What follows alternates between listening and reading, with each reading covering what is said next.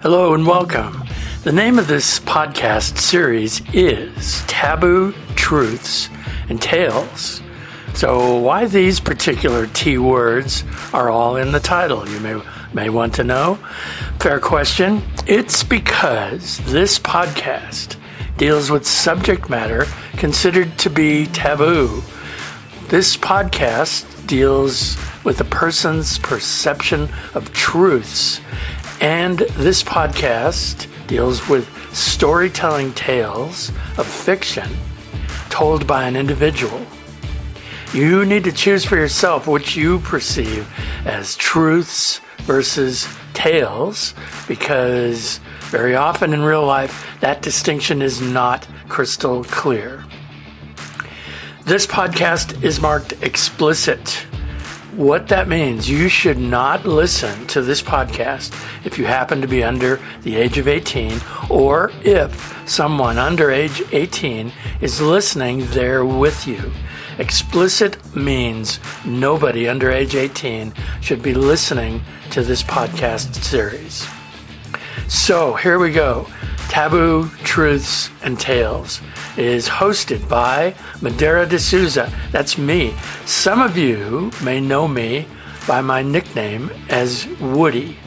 Whatever you want to call me, I welcome you here to this podcast, which is definitely intended for people who are 18 or older. Thank you. Now let's get started. My guest for podcast number five is Rictor Riolo. Here we go. Rictor, I followed with great interest your, uh, uh, shall we call it a checkered career? I don't know. over the years. And we have, and there's a three letters IRL. We have met in real life. So this is not just, I didn't pick you out of a Google search. You have gone into dealing with subjects that are considered uh, truthful to many people, but you see right through them and you see what you have rightfully called hoaxers. And so I wanted to talk to you about all these things. So, uh, Okay. when I first heard of you, it was back in 2012 in Las Vegas. Uh, you met uh, Sam, my husband. Um, he and you were considering working at Eli Roth's Goratorium in Las Vegas on the Strip, which that opened in um, 2012 and closed not even a year later in 2013. What do you remember from that long ago time with the Goratorium? I remember your husband, Mr. Sam, when we were all hired and we had this giant like employee meeting at some uh, office park and he and your husband does command a presence. He's a big man and he's got a big voice. And so when he stands up and he starts talking, it's like, hello, there he is. I thought he was like uh, a league in his a league in his own. You know what I mean? He was just he overpowered everybody, and I can see why they cast him to be a part of their attraction. You would be a fool not to. And uh, your podcast, are you you're openly gay, right? With the podcast, Yes, yes, definitely. Okay. I had no idea that Sam was on our team. And when I found out that he was, we were starting to get to know each other on, on Facebook Messenger, I was blown away. It- Sam does not give off any clues that he's um, Team Rainbow. not whatsoever. Yes. There's, there's no swish, there's no sway, there's no stereotypical list, nothing. He's just this, oh, hello, I am Sam. You know, it's like, wow. Yes. You want to run and hide. you know? Yeah. Well, he's just a teddy bear. in, So in, that, that, that's my greatest memory from the Goratorium was meeting him and getting to know him, even though the whole thing was a flop. yeah, it did, didn't last too long. I did see him. Luckily, I was able to visit a couple of times two separate occasions and see him in character and the makeup and the appliances on on his face and everything. Um, it was a real treat. I just wonder, Eli Roth, his name is associated with that attraction, and he's yeah. uh, you know he's very well known as or then was very well known for the movie Hostel and also Cabin Fever. But I wonder if he really gave a shit at all about Goratorium because it just was so, I think, ill conceived. Very nice looking, you know, but geez, it was just so crazy what they did. Well, there's, a, there's a couple things uh, that was bad from the get go. Number one, the rent. By being on the Las Vegas Strip, the rent would have been, and is, I know for a fact, astronomical. You know, a friend of mine was a general manager for GameWorks, and their monthly rent was six hundred thousand dollars when it was on the Las Vegas Strip. Did you say you said six hundred thousand? Uh huh. Oh no. Okay, so there's the Goratorium. I don't know if that was the same price that they had to pay for rent. Nonetheless, it gives you a ballpark. And number two, there was no restaurant attached to the Goratorium. There was a bar, but there was nothing that made it a full experience for people to be scared and enjoy the ambiance. Yeah. There was no secondary income coming in. And when I worked at the Star Trek experience at the Las Vegas Hilton for two years when it opened, there's the museum, the ride, the restaurant and bar, and shop slash, you know, uh, retail area. Yes. And Star Trek Experience was open for hmm, what? How many years? Uh, almost ten. I'm not, I can't tell you exactly how many years it, re- it was open, but did a lot better than the Goratorium. Oh yeah, and I enjoyed the uh, the Star Trek um, experience. It was um, you know, it was respectful to all of the canons, and uh, it was fun. It really was.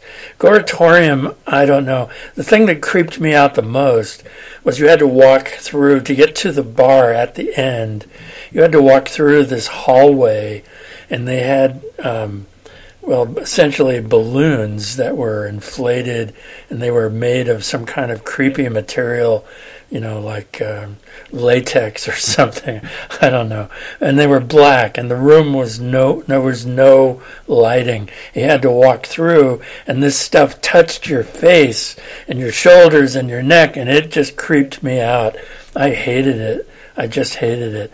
And then you get out to the bar, which was a great location, overlooking a balcony that overlooked the strip. But you know, like you said, there was no. It wasn't a restaurant. It was just a bar, and not even a good bar. You know, at all. Right, and that I think contributed to it not having any kind of longevity. So that's my opinion. yeah. Well, now um, shortly after in 2014, you appeared on a reality television competition show called $10, $10 Million Bigfoot Bounty, um, Spike TV. Can you talk about that for a bit? Sure. So when the Goratorium failed, I was crushed. I was devastated because I was hoping to God, please let that be my ticket out of waiting tables. I'm entertaining. I'm a zombie monster. I'm, you know, granted, won't be the same money as waiting tables, but I would actually finally be doing something that would make me feel good as a performer slash entertainer, as an extrovert. And I was just crushed that it didn't work out, and the way the the managers handled our scheduling there at the Goratorium. And my dad said, "Don't worry, there's something better that will come along." He was right. I then, one year later, had the audition for the reality show on Spike TV, and I got it. And that was leaps and bounds more of a stepping stone for me in my career than the Goratorium. Everything, you're on a journey, right? So you something bad happens and something good happens, and you got to learn from that and hope that somebody else will pan out in your future. And generally, it, it will. You just got to keep working at it and keep going for it. You know, and and you and you really have those aren't just words for you. I have a list of things, and we'll get to the list, but things you have done over the years since then, and it seems that you're very um, self-directed. That you, when you set your mind to something, that you go ahead and follow through. Most people do not. Most just say, "Well, I'm, I'm thinking of doing X, Y, or Z," and they just think of it and they talk about it and never do it. You you actually did it. Many things you did many things, and we'll get to in a second. But that particular reality television competition show, I remember.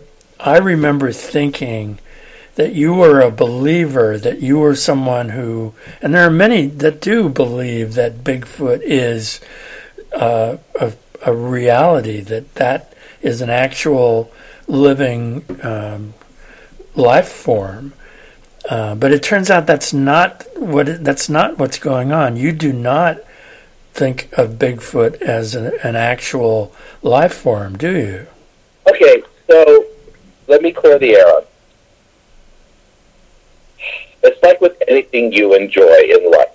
You know how they tell you that you should never meet your celebrity icon because you'll be crushed. You know, for example, uh, when it comes to Bigfoot, it's like going to a magic show.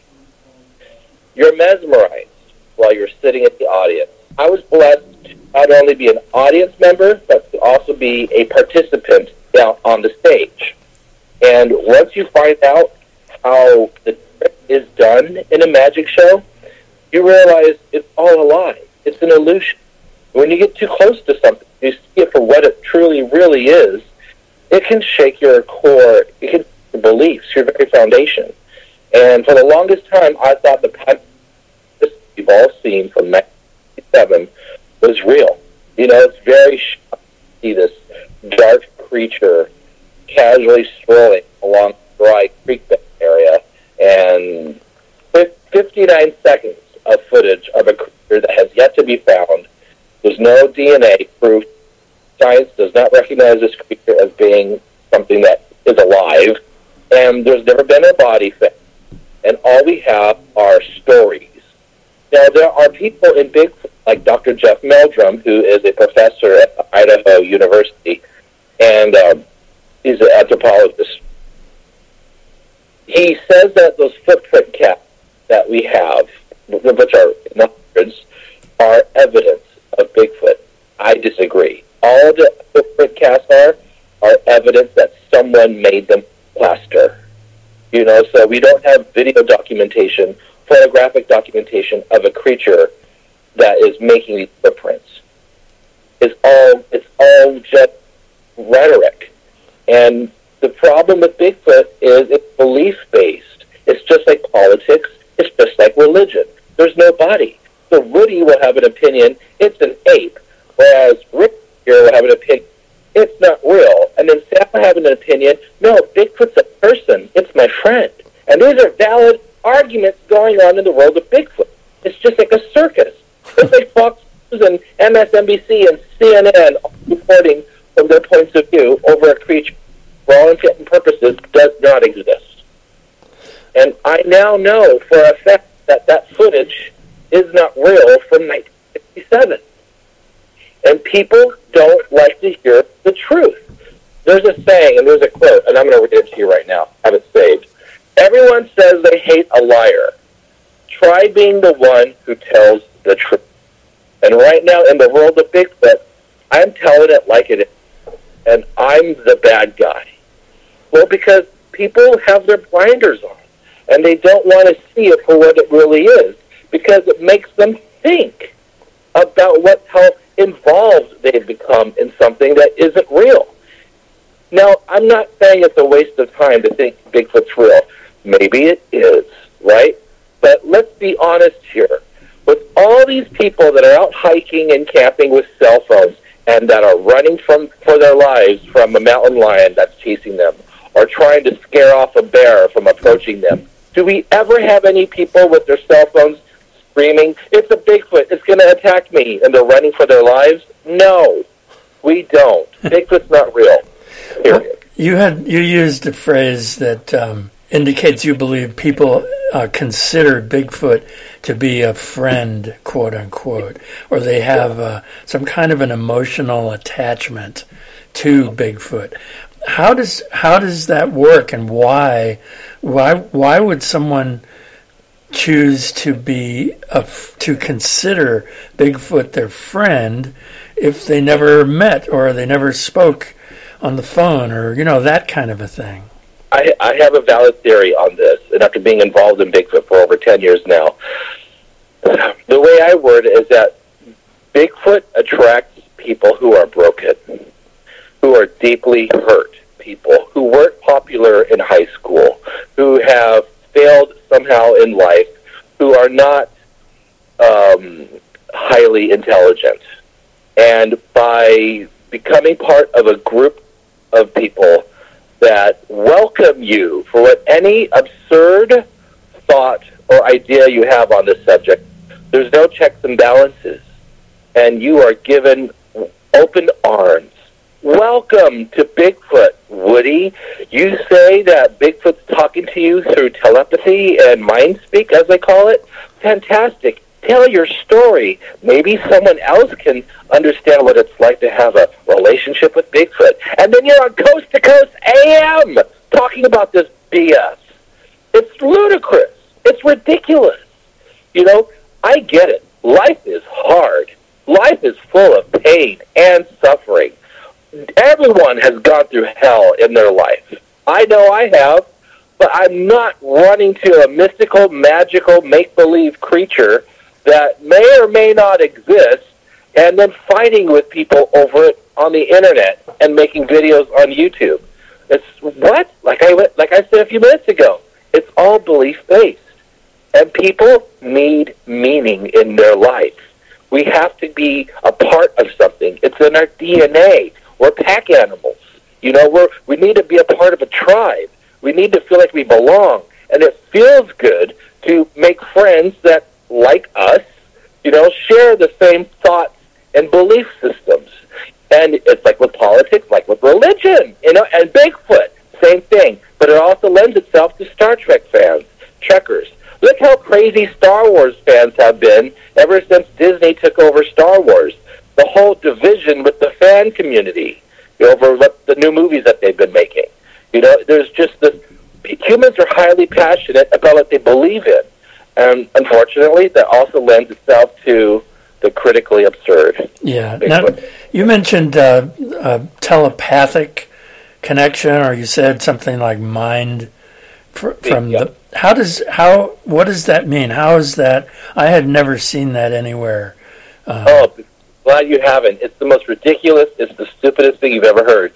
For instance, a friend of mine who believes that Bigfoot was coming toward him in his tent said Bigfoot told him, "quote you better pack up your tent and get the fuck out of here. I'm like, really? Bigfoot told you to, quote, get the fuck up out of here. Since when does Bigfoot know our slang? Since when does Bigfoot know English? Since when does Bigfoot know how to put together a sentence like that? What is wrong with you? What kind of drugs are you on? you know, people interpret things based on their own point of view. So let's say if you're a drug addict, let's add all bunch of crazy to it. You know, or if you're delusional or you're suffering from some kind of mental condition. Normal people will know when they're in danger. We have that, you know, fight or flight thing that happens to us. You know when you're being watched. Your body tells you. Your hair stands up on the back of your neck. You get goosebumps. You get creeped out. You know when something's not right. That's not mind speak. Okay? That's your body reacting to a negative influence that's around you. But cuckoo people add stories, they embellish, they add more. Oh, Bigfoot told me to talk to Woody right now on the internet. You know, literally, they yeah. say stuff like this. It's, have, God bless them. God bless these poor, sad individual souls. You know, hey, all the more power to them. They're not hurting anybody. They're only hurting themselves, and it's just sad. Well, um, do they, the people that believe they can get communication from Bigfoot, have they put it into like, you know, the the uh, early Christians and the, uh, the apostles and all? I was raised Roman Catholic, so I have some awareness of all of that. Do do people of the present day put the uh, the words or the sayings of Bigfoot in any codified way into writing, into a text collection anywhere?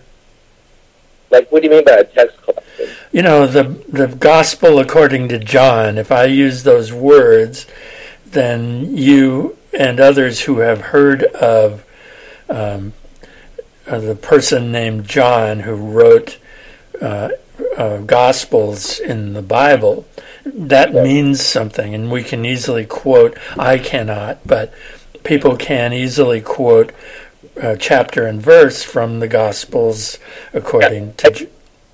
I see how that relates to Bigfoot, and it's because of people like Dr. Jeff Meldrum, who say that Sasquatch is known to have a mid-tarsal break in its foot, that it has a cone-shaped head and a sagittarial crest, things like that. And they people re- re- refer to that as if it's facts.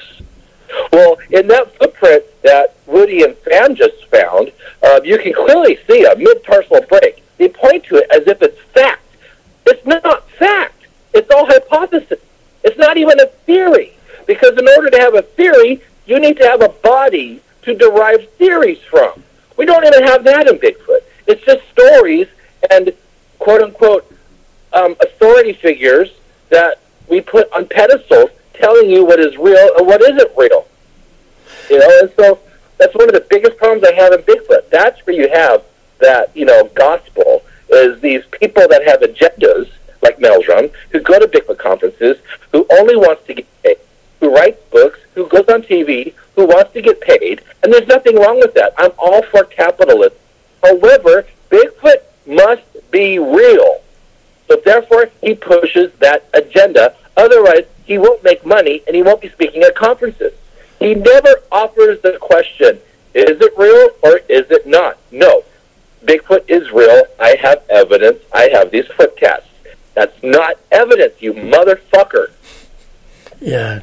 Well, I understand what you're saying, and you have, I've listened and watched your some of your uh, YouTube um, videos. You've been on four seasons back, starting in um, 2017, and I can understand how people who are the what you call hoaxers or the adherents or the believers would be very, very angry at you because you clearly express what is seemingly obvious, and that is how ludicrous everything right. is. Yeah.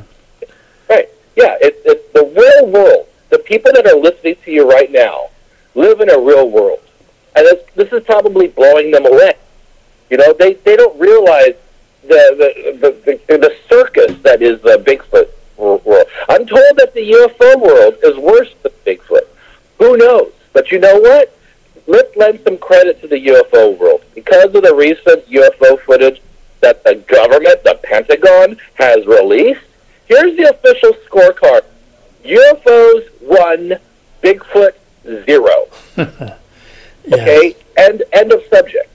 And but people will still fight tooth and nails because it's something that they value, they have tremendous passion for, and gives their miserable little lives meaning. Here, you know, so yeah, so my show off the Rictor, uh, I created it out of a. I created it because no one was speaking the truth. And I noticed that online, on YouTube, and on television, everyone was telling you Bigfoot's real and they're going to show you proof. And I used to believe that. And once you realize the truth and once you see it for what it is, A, it's embarrassing that you were a part of this circus for so long. And another thing is, all these personalities fit that unfortunate characteristic of the American cowboy, the toxic masculinity. And here comes this gay guy that gets on a reality show that they would have all killed for, right? I've spent 80 years out in the woods my whole life. as extreme as that sounds. I've spent hundreds of hours just this past month looking for Bigfoot. And here comes this homosexual, and they they were targeting me, and I was like, what did I do to you? Uh, who are they? Were wishing AIDS upon me. They were wanting someone to kill me. I had someone show up at my work. I had someone show up at my doorstep just because I'm a homosexual man that made it on a Bigfoot reality show. How dare me? Oh my God, boy, did I jolt the system. And so I didn't know how to respond. I didn't know how to react to this. So I created Off the Rictor, where I made fun of these people. I mocked them for their ridiculous beliefs at their video statements. I used their content against them. It's not slander. I'm not libel. This is what they're saying. Yeah. This is my first to them. It's like Tosh Point oh. And it's comedy. It's absolute comedy. Yes, it and is. I'm glad that- It is very funny. Um, you, at the same time, or maybe I have the sequence wrong, but you started off the Rictor in 2017. The uh, Spike TV reality television competition show was uh, 2014. But you also have attended in person. You showed your face at events that are Bigfoot gathering. I mean, the fans of Bigfoot gathered. How Yeah. did how how did you do that if they didn't like you and in fact they targeted you as you said? Well, I do have an audience, and a lot of people do like my show. It's just that the it's like with politics. Um, the bad guys tend to always be the loudest. You know, you could be speaking to an entire audience and everybody's clapping, but there's that one person in the back that's booing you, and that's what you hear and that's what you see. And I've been to many conferences where I've had a lot of people come up come up to me and tell me their Bigfoot encounters. I don't laugh at them. I, I go, okay, that's cool. Thanks for sharing. You know, the ones that I laugh at are the ones that make the conclusion, I saw a Bigfoot. Yep, it, I seen it. It crossed the street. Yep, maybe upper deck my pantsuit. Like, shut the fuck up. Get the fuck away from me. But when someone comes up to you and says, hey, Woody, I saw something I can't explain. It was like an eight foot tall, skinny, hairy, lanky looking thing. Da da da da da. That gets my interest. That's a nugget of gold right there because they're describing something that goes against what the Patterson Gimlin film looks like. A big, thick looking, hairy creature. But in fact, the real reports, to me, in my opinion, that could be real are the ones that describe it as being very skinny and being very lanky. And I've had two corroborating stories from two different people from Oregon and Washington talk about and describe the same exact thing. Tall and lanky, not thick, and it didn't move like that Patterson Gimlin film hoax. To me, until the Patterson film hoax is shown to be what it is, a hoax, and known and accepted as a hoax, until then, real Bigfoot research cannot happen because everybody equates to what they see as to that hoax imagery of that 59 second film. Well, you mentioned uh, a couple of instances, uh, people that were, you mentioned an anthropologist. Is there a, a body of research that is being uh, compiled on on this subject? I mean, in the sense of anthropology, as opposed to well, I guess culture is anthropology, so people could do cultural research. But is there science based research to your knowledge? Uh, unfortunately, it's all been a hack. Um, there was a veterinarian out of Texas that was collecting alleged D- Bigfoot DNA from people who had mishandled the DNA and polluted it with their own DNA markers. Yet it's Bigfoot, and she would make her people that were submitting samples who were trusting. These poor people, they thought they had hair. They thought they had Bigfoot's tooth. You know, and they're sending this woman their DNA samples that they found, their holy grails of Bigfoot evidence, and then they were forced to sign an NDA. Why? And then this woman creates her own scientific journal because no science journal would take her DNA results seriously because she equated Bigfoot to being part angel. You can't DNA test angel. Angels aren't physically real. It's spiritual icon. You know what I mean from the Bible. Bigfoot is not the Nephilim. That's what these people are starting to think. So people are creating their own answers. They're using an unknown to explain another unknown. And that's not real science. No. Here.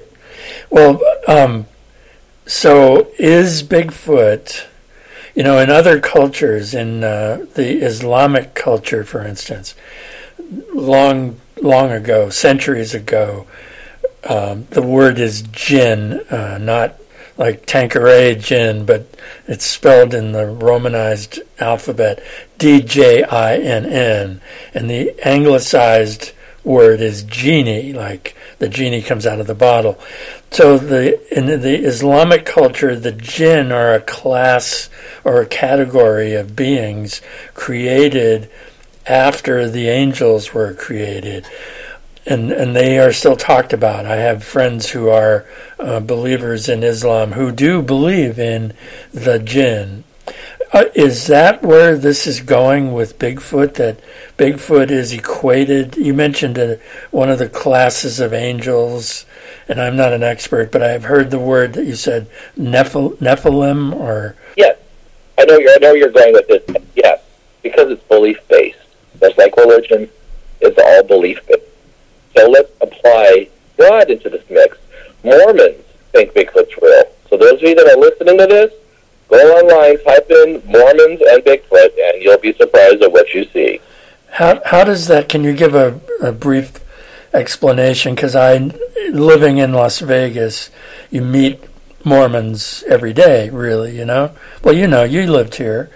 Um, how their belief system is, in fact, the name Latter day Saints means to them and to the world that their faith was created later, much later than the uh, Jesus Christ uh, religion, Christianity. Their, the Mormon religion was created, I believe, in the 19th century, not 2,000 years ago. So, what is the story? How is it Mormons connect to Bigfoot?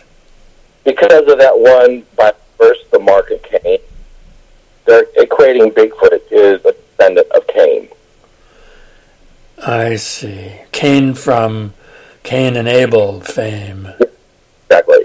Okay. Yeah.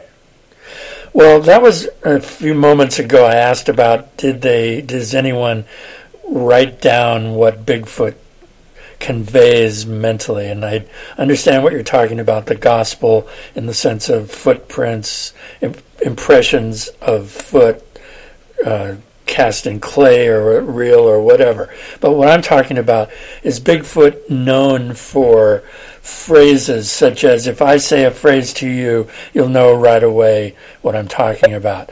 And in the end, the love you take is equal to the love you make everyone knows that that comes from Paul McCartney. Is is there an equivalence to? No, no, not at all. Nothing, because there's too many different people, too many different kinds of people talking about their own points of view that they're injecting into Bigfoot's mind speak. You know, so let's say I was on drugs or I was mentally disturbed, and me being a gay man, Bigfoot would say to me, "Oh my gosh, Rictor, you've got a nice ass. Can I have some fun with that tonight?" You know, that's my personal gay take on what Bigfoot would say to me. You know, bend over, Rictor. You want something big and hairy? Here it comes.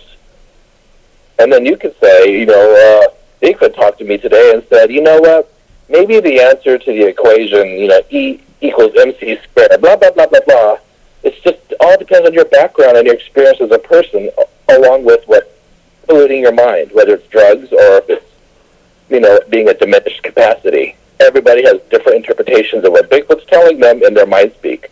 One person says it's the Holy Spirit. So now they're mixing Bigfoot with the Holy Spirit. Can we just please not go any further with this? you know, it's like stop. When do when do when when do you just like you know just walk out the door? when is the time to just leave? Yeah. you know. Do you do you still go to? And I don't know the answer, so I'm asking earnestly. Do you still go to the gatherings where the Bigfoot people gather together? Not anymore, um, because you know what? It's just imagine going to a Jim and Tammy Faye Bakker conference or a Joel Osteen conference. Or how about going to a Trump rally, right? And you have all these people that are desperate to believe, yet they don't have the common sense to wear a face mask during a pandemic. I don't want to be a part of that anymore. Yeah. I'm an evol- I'm an evolved human being. I've learned. I took a I've taken a journey in Bigfoot. I came from the believer point of view to okay, let's be real. This shit's not real. you know what I mean? So I am not going to participate in that um, circus anymore. I am not a liar. I'm not a charlatan. I'm not a hoaxer, and I'm not ever going to be uh, the bad guy when it comes to that. So- I, here's here's so here's something I want you to know, Woody. When it came to Bigfoot, I was always interested in the truth. If it's real, great. If it's not real, great. Because that's what I want is the truth. I don't want someone to continuously, purposely lie to me. You Yeah. know? So So you you believed um, as far back as 2013 or 14 when you were eventually you were on the 10 million dollar Bigfoot bounty show Spike TV. You were a believer back then. yeah, Okay. I was. And then 2015, a good friend of mine said, Rictor, take your blinders off. Look at the Patterson Gimlin for what it is. And I didn't want to hear that because I was like, la la la la la, I'm covering my ears. I can't hear you. But then I, I'm a smart person, and I was like, okay, let's let's entertain this thought for a moment. Let's, you know, I'm really good at debating. Let's take a look at this from a dev, you know devil's advocate. And I was like, he might be onto something. And the closer I got to the subject and getting to know Bob Gimlin and knowing what was going on behind the scenes and how he keeps changing his story, he was allegedly was a witness to the Bigfoot crossing there at Bluff Creek. He's not on film. He wasn't shown there to be with Bigfoot, but he's like the last surviving member, if you believe his story, because Roger Patterson, who filmed Bigfoot, um, died in 1972. But yet there was a third person there named Bob Hieronymus, and he was the one wearing the suit. And Bob Hieronymus, Hieronymus is still alive, and he lives right by Bob Gimlin in Yakima, Washington. You know, so there was a tight group of little cowboys there in Washington that thought it'd be a good idea to have some fun and make a little Bigfoot prank. Look what it turned into. Right. It went on for decades. Still going on. Yeah. So, so to back up, back to your answer your question, it's like an onion. Okay, so you hear a little bit of a bit of information, you look into it deeper, you pull away a little, and then you do your own little research. You keep your ears open and you keep listening. Oh wait, there's a change in the story. Uh, Bigfoot turned and looked because he was crossing the creek, and then Bigfoot turned and looked because he was getting off his horse. So what's the story? What's the truth here? That's another layer. Keep pulling back the layer. Oh, Bob Gimlin's new manager told you on the phone that he's interviewed Bob Gimlin for his deathbed confession video, and he's not going to release it until after Bob Gimlin passes away because he's afraid of the retribution people will take on him or his wife. What? That what? And that the interview is scandalous. What? And that he wanted to get his hands on that suit, the actual suit. So that was the death knell for me when it came to Bigfoot. Like, oh my God. Hearing that from his own manager, his name is Russell Acord, and he's on the show Expedition Bigfoot. Just a frickin' charlatan and just just an opportunist. Oh God. Yeah. Oh, yeah. All right. I already knew, you know. But when you hear it, when you actually hear it, it's just oh fuck. I don't know if I can say bad words. But Oh yeah. fuck. As much as you like. Fuck. As much. You know, it's like no, I hate being right. I always am right. I hate being right. You know, fuck. You Um, know, it's, it's fun to think Bigfoot's real, Yeah. but it's not. It's just a big charlatan grifting game. I'm over it. Well, and you have um, the YouTube series Off the Rictor started uh, 2017. You're you're no longer going to continue. It ends 2021. Is that correct? Um, I have two more episodes to do. I am done. There's nothing more I can say when it comes to this subject. You know, and I want to move on. I want to do other things. I enjoy pissing people off. I like to make people think. And when you make people think, you're shaking them out of their comfort zones. I've done everything I could with Bigfoot. So I want to move on to other things. You know, so professionally, where I can make real money. Because in order to make money in Bigfoot, you have to lie and you have to say it's real. Yeah. And I'm not about that. And I don't want to hoax. Trust me, if I was a hoaxer, oh, I'd be making bank. Having a YouTube channel monetized with millions of views, oh, yeah. Perpetuate the, the myth and the agenda to make money, let's do it. But no, I, I, I'm, I'm not a part of I can't. I hate lying. As a gay man, I came out of the closet to my parents because I got sick and tired of fucking lying. Because I couldn't keep track of my lies. Yeah. Trying to protect my parents from the truth. But here's the th- here's the truth. I'm a gay man. I'm tired of lying. You deserve to know the truth, and I deserve to live my life authentically and be my true self. I shouldn't have to change who I am. I shouldn't have to lie just to make you and society comfortable. So ever since I came out as an 18 year old to my mom with that whole speech I just said, my whole life has been about being as truthful and as honest as possible. That we are all here to give and receive love, not to lie and cheat. That is the antithesis of what I'm about. Yeah.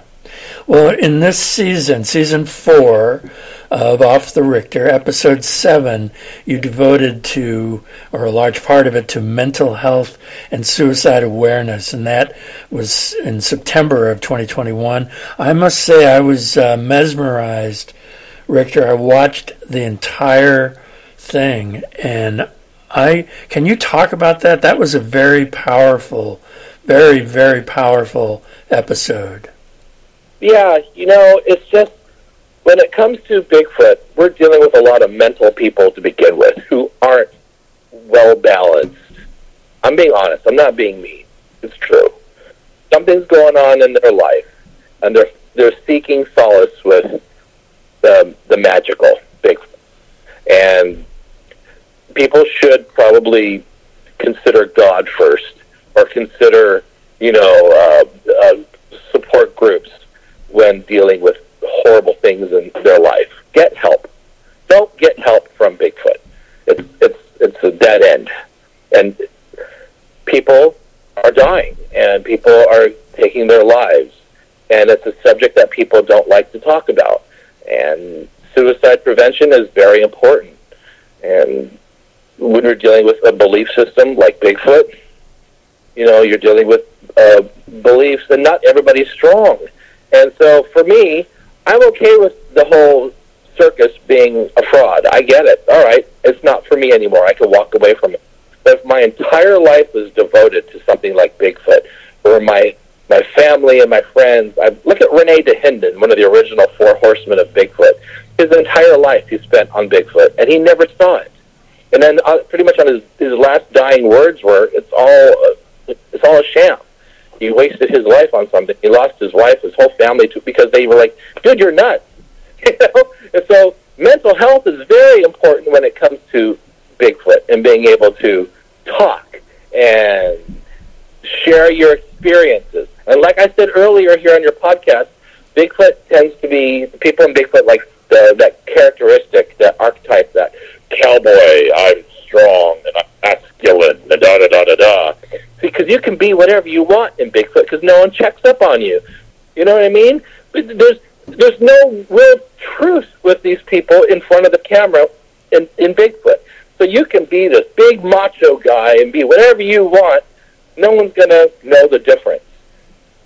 Well, Yeah. how how do how do people connect being a Trump supporter to Bigfoot? I don't understand the connection. Okay, so all right. Look at Duck Dynasty. They are very Christian uh, believers, and they are they're like mountain men. You know, they they're not not the best um, in their appearance. They're kind of dirty, toothless. They're you know, granted they're rich. So I'm just giving you a roundabout generalization here.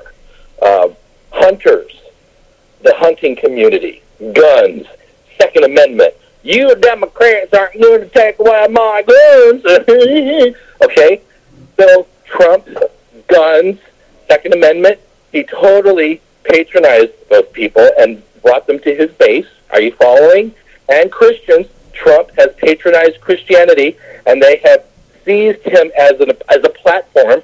You know that he's a he's a true you know uh, de- devoter of the Christ and blah blah blah blah blah. Right? You following? Yes. Those people are Bigfooters. You don't have scientists as Bigfooters. You don't have anthropologists and archaeologists as Bigfooters. You have the guy who is on unemployment, who's got his guns, and complains about Obamacare, yet he's on Obamacare. the problem here, there's one archaeologist in Bigfoot, Kathy Strain. There's one anthropologist in Bigfoot, Dr. Jeff Meldrum. That's it. Everybody else are all Trump rally, Proud Boys, three percenters. You ain't gonna take my guns. Bigfoot's real. It's shocking. It's overwhelming. And now people in Bigfoot are dying because they're not getting the vaccine. And they're going to Bigfoot conferences and spreading this shit to each other. It's horrifying. Yeah. There's the connection. That that makes sense, and that was a very clear. I have to to say, I think that is a very clear linkage that you just made.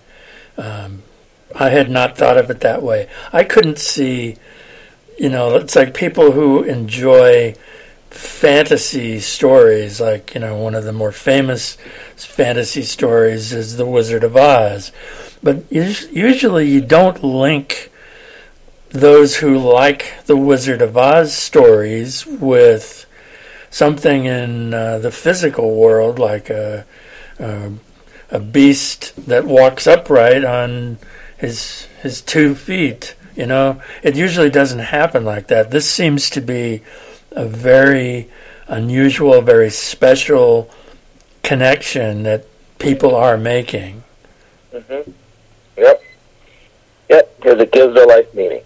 And they feel like they're part of something cool. You know, um, we have this thing called FOMO, fear of missing out, and yes. it applies to whatever we enjoy. As a Star Wars fan, I like to be in the, in the know of what's coming out in movies and in TV shows and et cetera, et cetera. You know, it's, we, we, we all have this, and it's also been ingrained into us ever since 9-11. Because if you recall, when September 11th happened, we were glued to the TVs. We were watching. We were hoping that more people were going to come out of that rubble. And then Fox News has taken advantage of that dependency that we all have and wanting to see the, the, the breaking news. So when you watch Fox News, every 10 minutes there's a Fox News breaking news alert constantly. Because if you're in the kitchen cooking, you're turning your head to see, ooh, what's the news alert? What's the? Ever since 9/11, we've all been victim of that. We, yeah. we just have our cell phones have smartphones have made it worse. Now we're getting immediate notifications on our phones, and our eyes are glued to our phones constantly. Yes. It's an addiction. It is, yeah. yes. I would agree with you. Um, now, you wrote, um, you're an author on Amazon, and you use the name, the author name, Rictor J.S. Riolo. What, first of all, what does the J.S. stand for? And secondly, how is that going, those, the books that you are offering? uh, that you wrote that are you're offering on Amazon? JS was my middle name, John Stanley, and so I wanted to make a name, use my full name that separates me from the Bigfoot circus. So Rictor J.S. Riolo, to me, sounded a little bit more, I don't know, um, literary than just Rictor Riolo. Yeah, yeah, for sure. And and I wrote those books out of my own personal need. I wrote a book about uh, gay spirituality, and I wrote a book about 9/11 and what happened. Because in the early 2000s, when George W. Bush was president, if you recall, and those of you that are in our age group, there was this attack on gay marriage, and gays were bad, and the way these Christians were approaching gay marriage is like being Christian and having heaven in eternity is like a country club exclusive to them. I disagree. You know, so eternity the afterlife isn't just for Christians. And that was my rage. And so I wrote a book about um, it's a fictional story. It involves a loved one coming back for his partner to take him on the next journey. It's like a, it's almost like a little bit of a ghost story, but nonetheless, you know, there's there's someone that's waiting for you on the other side. And in this love story, it happened to be a man coming for his man. So that was the first book I wrote, and then I put that on Amazon, and then it's called War Bonds. Uh, and then the 9/11 story. You know, we all felt helpless when the attack happened in our country, and we're just glued to the news. You know, and I needed to break away from it, and I needed to deal and process what has happened to our country and to all of us, because all of our lives changed. And so I decided to start writing and researching and investigating. And over the few years it took me to write the story, more and more information was coming out about coming out about the conduct of those terrorists in our country and how they were learning how to fly a plane, but yet they never learned how to land it. Things like that, and all the different intelligence agencies that were not working together with the information that they were acquiring about these terrorists. You know, there was a there was a missing bridge of information. That's why we have Homeland Security now. So, anyways, that story is called Vehemence, and it was a very vehement day, and it was just my own therapy to write and to create a story that people could relate to with characters that you are vested in caring about and what happens to them. And it's a dark story because 9/11 was a very dark day, one of our darkest in our nation, and I was able to somewhat give it a positive ending that's not happy. So Yeah. um, that's why I wrote those. I did those for my own self benefit, and I sell a few. I don't really promote them very much because I didn't write them to make money. I didn't write them to be like you know a famous author. I just did that for my own benefit, which is something I wish I hope your listeners will do for themselves. You know, Yeah, I agree. I encourage that also 100% that if you have something um, something to say, you should say it or write it. Um, yeah. And that, that brings me to my um, my final question for you. Uh, you have done um, on YouTube uh, reviews or analysis shows such as covering uh, the Mandalorian series on Disney Plus. I happen to love that series, and I cannot wait for season three whenever that comes along. Is that is that what you intend to do next? Is to focus on um, show business? I would like to take my skills to the next level, which is why I'm currently in school. I'm in school right now for video production.